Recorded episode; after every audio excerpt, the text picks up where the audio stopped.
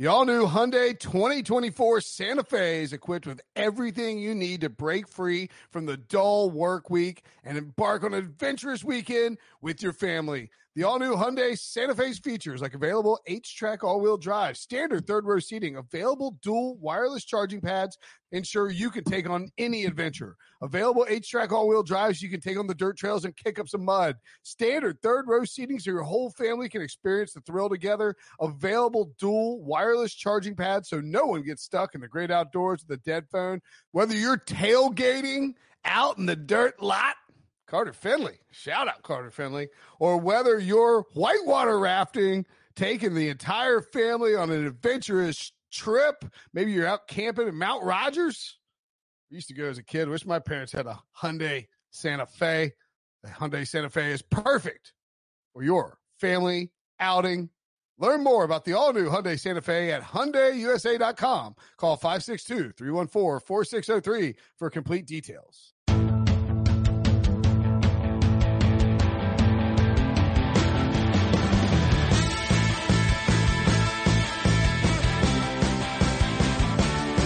Everyone, to the Pick Six podcast. This is John Breech, and I'm in the host chair today because Will Brinson is still on vacation. He's taking the week off. He's been out binging horse documentaries on Netflix. Uh, that is not how I would spend my vacation, but to each their own. I'm not going to judge him.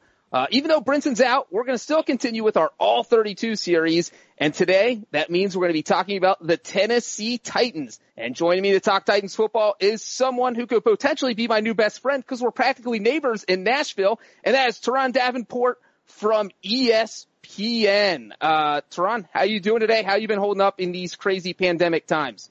Hey, I'm doing well, man. I've been holding up. You know, the family, we're keeping it going and just trying to maintain some degree of normalcy. As you know, you know it's it's beautiful here in Nashville, so it's a good opportunity to get out, but you still have to be socially distant. So I uh, have to observe that. Yeah, definitely. There are a lot of outdoor things to do in Nashville. You know, the Titans also have been kind of crazy this off season. Uh, you know, they've been a lot of headline news grabbing things, whether it was signing Ryan Tannehill, franchise tagging Derrick Henry, uh, losing Jack Conklin. There's a bunch of things and we'll get to everything. Uh, but you know what's on? You know where I am going to start? I am going to start with the Tom Brady sweepstakes. Let's just cover that real quick. I know Mike Vrabel has been asked about this a few times this offseason, uh, but how close do you think the team was to landing Brady, or do you think the whole time it was we're we're re-signing Tannehill and the Brady thing was just a smokescreen? I think their mindset all along was to re-sign Tannehill, and it's something that they executed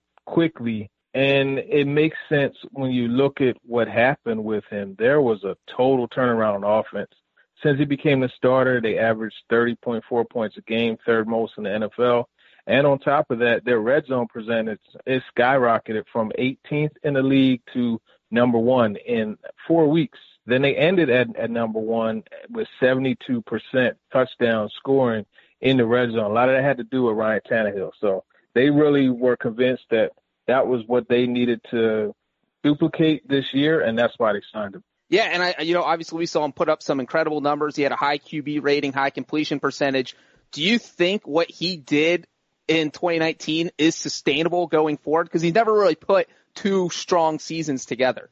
Yeah, I don't think that's completely sustainable because to be honest with you, what he did last year as far as completion percentage and average per completion, it's only been done two other times. And, you know, only Sammy Baugh and Joe Montana had an over 70% completion percentage and averaged at least nine yards per completion with 100 attempts. So I don't think that's going to be repeated but I think they can have a degree of success. I think he will stay healthy. Uh, if he can stay healthy, they'll they'll be fine on offense. I actually just wrote about that on ESPN.com. There's some things working in their favor, whether it's uh, Derrick Henry, AJ Brown, Jonnu Smith coming along, Corey Davis in a contract year, and uh, obviously, you know, just the the continuity with OC and QB. So I think he can continue it. Yeah, and I think uh, that continuity is huge because I think what we had with Arthur Smith was a thing where Marcus Mariota just never looked looked really comfortable in that offense, and now that Tannehill has another year uh, in this system, do you think he, you know, he might not be able to sustain those numbers, but do you think he's going to look more comfortable out on the field, uh, you know, with, with another year with Arthur Smith? Yeah, exactly. That's really where it is, and that's what he did last year. He was very cool and, and composed and comfortable and mainly confident. And that's something that you didn't see Ryan Tannehill play with as much in the past, the confidence. And it really showed in the shots. You go to the, the Colts game, the second Colts game that is, where they want to play action. They took that shot. He threw a, a dime to Kalif Raymond for a touchdown. And then you look at the game against the Ravens. He did the same thing. And it was right after they stopped him on a fourth down. And Arthur Smith, that showed growth from Arthur Smith, but it also showed confidence in uh, Ryan Tannehill. And then Ryan Tannehill showed confidence by delivering that ball on the money. It's hard to, to only be able to take two or three deep shots and, and hit on those as consistently as he did. So I really feel like he's going to be in good shape with, with some continuity for sure. Yeah, it seems like that a lot of people really from a national perspective didn't really appreciate how well Ryan Tannehill played at times last year. But let's forget about Tannehill for a second.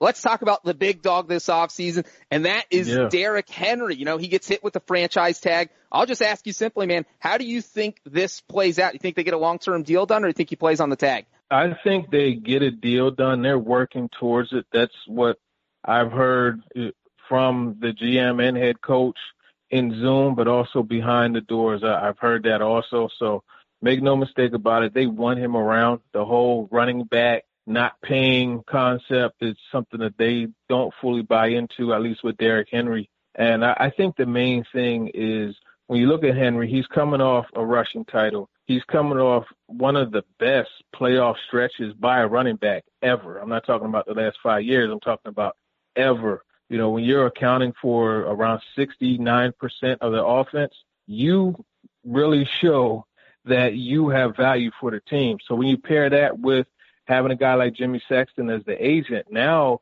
it's okay. I have a powerful agent. I'm coming off a record, you know, a, year in which you, you know, I led the league in rushing. I need something to set the record as far as contracts concerned, whether it be average per year whether it be most guaranteed money, whether it be most fully guaranteed money.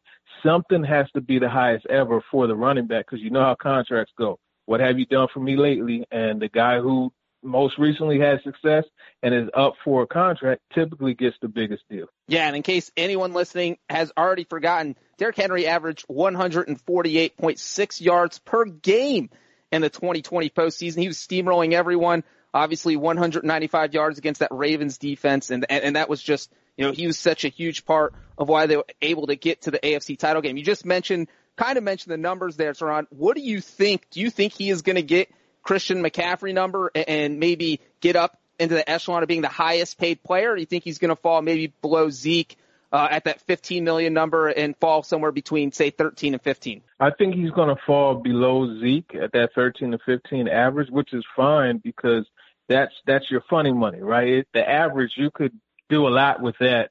Uh, at the back end of the contract, you know, you could you could have it go up to make the average right. I think really where it's going to be is he's going to get a lot of guaranteed money, and I'm talking fully guaranteed against roster injury and and performance. I think that's where he's going to be.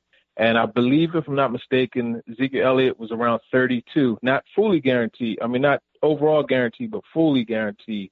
And I, I think Derrick Henry will be able to beat that, which means that it probably over the first two years of the deal, you know, most of that will be paid off. So if they want to release him in the third year, they could do so with a minimal cap hit. Yeah, and as you said, Derrick Henry is such a big part of this offense. I, you know, obviously that philosophy's out there that you shouldn't pay running backs, but this is a unique situation. And right. you know, I wouldn't be surprised if he gets that kind of money. Now let me ask you this, because obviously they got two key guys back with Tannehill, Derrick Henry. They lost Jack Conklin. From an offensive standpoint, do you think they will be better than they were last year, worse than they were last year, or roughly about the same? I think overall offensively they'll that's tough, man, because Tajae Sharpe is not around. And uh you look at you know, I, I think they are going to be better because I'm projecting a, a much improved year for uh, Corey Davis, and I, I think having him really emerge as a true one A slash two receiver to AJ Brown because all the coverage is going to go to AJ. And I think that's going to give Corey Davis more of an opportunity to emerge. And I think Jonnu Smith, I'm going to say they're going to be better. I watch out for, for, I call them the Smurfs. You got Kalif Raymond, Cam Batson, and Rashard Davis. You put all three guys together, you probably get about 13 feet of uh, of men. But uh, I, I would say watch out for those guys because I think they're going to emerge as, as as deep threats. Yeah, and obviously, you know, Derrick Henry gets all the the spotlight seems like on the offense, but they do have quite a few weapons that people don't even think about. Now let's go to the defensive side of the ball really quick. There's been a lot of chatter about Jadeveon Clowney and maybe him signing in Tennessee. Do you think that has any chance of happening? I think it has a great chance of happening. And you look at just the way things have gone. As you get further and further into the off season and closer to training camp, the best thing an organization has working for them is familiarity. And you look at Vrabel, he worked with Jadeveon Clowney. You look at Shane Bowen, he was Clowney's position coach in Houston.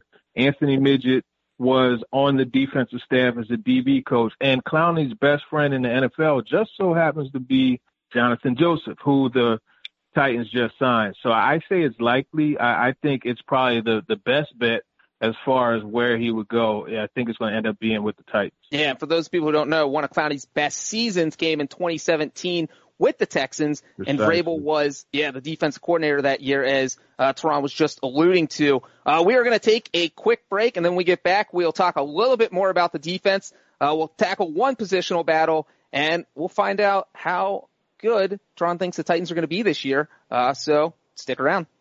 Robert Half research indicates 9 out of 10 hiring managers are having difficulty hiring. If you have open roles, chances are you're feeling this too. That's why you need Robert Half. Our specialized recruiting professionals engage with our proprietary AI to connect businesses of all sizes with highly skilled talent in finance and accounting, technology, marketing and creative, legal, and administrative and customer support. At Robert Half, we know talent. Visit RobertHalf.com today.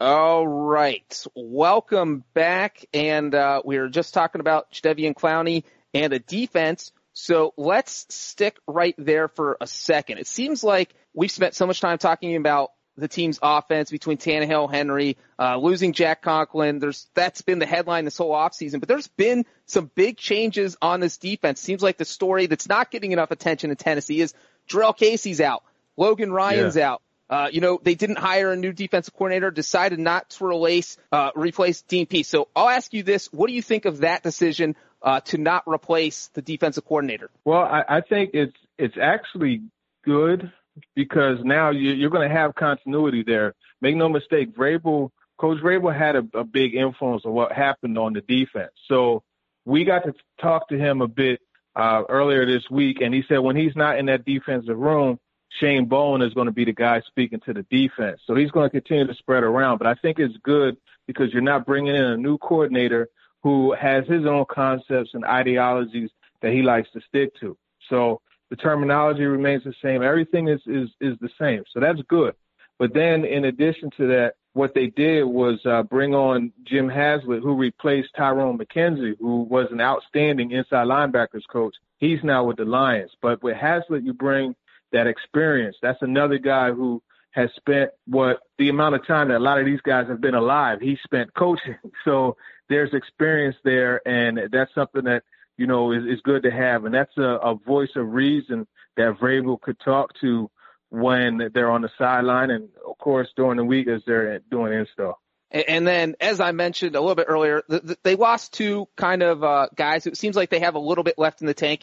And Logan Ryan who left in free agency, and uh, Jurrell Casey, who got traded. Did either yeah. of those moves surprise you that they they just decided to dump both of them? The Casey one uh, really shocked me. Uh, I was very surprised by that because I figured he would be around, and uh, that's the one that that really stood out. And I mean, anybody that knows the Titans, they, they were surprised by that. Logan Ryan, I kind of figured that was a direction that they were going. Um, if you brought him back, it was going to be at least ten million. And I, I just didn't see, knowing that Adoree Jackson was going to be up soon, I, I didn't think that they were going to, you know, go ahead and, and re-up Logan Ryan. Also knowing that Malcolm Butler was coming back with a pretty pretty big number too, 12, 13 million. So unfortunately, you can't pay everybody. Yeah, and, and Casey, you know, he had been a full-time starter basically since 2011. His entire career has been Yeah. in Tennessee.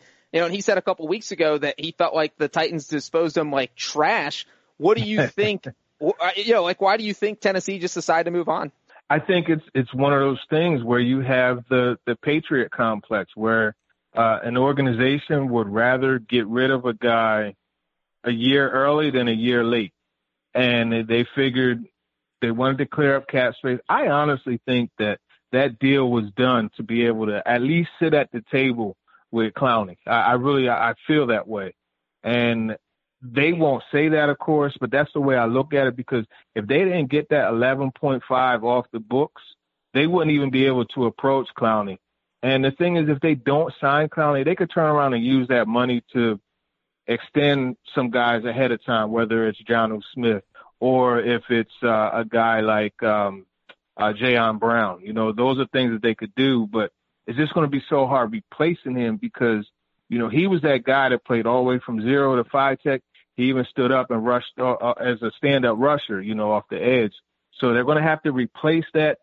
Fortunately, they were able to bring in Vic Beasley, you know, but the thing is, when you have a, a, a Jurrell Casey, Jeffrey Simmons was like the Batman to that, right? So now Simmons steps into the, or excuse me, the Robin to that. Simmons now steps into the Batman role. Who's going to be the the Robin to Simmons? Yeah, and I do like your theory there because like you're not going to go tell Clowney maybe you're going to offer him 13 or 14 million when you only have two million dollars in your bank account. You know, Right. the numbers have to add up eventually. So let's let's move to uh, the biggest positional battle heading into training camp. Do you think that's at right tackle trying to find Jack Conklin's replacement, or do you think it's somewhere else on the field? Yeah, I, I don't think it's there because I think Dennis Kelly is is firmly entrenched at least for the first half of the season as the starter at right tackle. Isaiah Wilson will eventually get to compete and take over at some point, but if I look at the biggest competition, uh, I probably would say for that nickel spot. But the thing that's interesting is they have a, a, an assortment of, of flavors to, to go in there. You need someone to run with the, the speedy slots like Marquise Brown or you know running vertical routes, we have Adoree Jackson to do that. You you also have Kristian Fulton, but then you you need somebody to match up with the bigger guys that that line up in the slot, and that's when you might have Amani Hooker come, or or even have him go against the the bigger like the move tight end. So I think there's a competition there as far as who's going to be the starter, but because their basic starting package is is a sub sub package, so that's where I I, I see it being a, a big competition. Yeah, and their secondary is pretty loaded, and that really is the one mystery spot uh, right now. All right, Turron, I'm going to put you on the spot. Uh, we're going to just go with a quick early Titans prediction. Their over under in Las Vegas is eight and a half wins, uh, according to our friends at William Hill Sportsbook. Let me ask you this. What do you think this team's ceiling is? If everything goes right this season, do they win the division? How many wins can they get? Yeah, I say that if everything goes right, they win the division and go 11 and 5. I have them at, at 10 and 6. So, you know, if you're, if you're a betting guy, hammer that 8.7, hammer that over because, uh, you'll be able to cash in. Uh, Turron's got the betting advice. We love that here. And then I'll ask you, uh, you know, there's always a chance that the wheels fall off the wagon. Tannehill regresses. The offense falls apart. If that happens, what do you think the worst case scenario is here? Uh, well, I, I would say, I would say six and I'll go the op- opposite.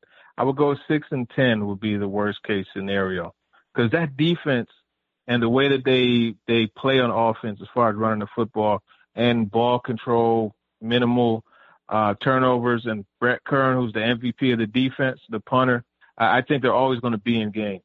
Yeah, Kern is definitely a weapon, and my personal prediction is nine and seven because I'm wussing out, and they've done it four years in a row. So why not one more year? Uh, Turron, thanks so much for joining us, jumping on the Pick Six podcast to talk about the Titans. You can follow him on Twitter at T Davenport underscore NFL. So definitely jump on Twitter, do that. And also remember to download, subscribe, and leave a five star review wherever you uh, listen to podcasts. Write about how awesome of a guest Turron was. Uh, leave a five star review saying I'm a much better host than Will Brinson. I will also accept that. Uh, and we'll be back Yeah. in your feed soon. Thanks, guys.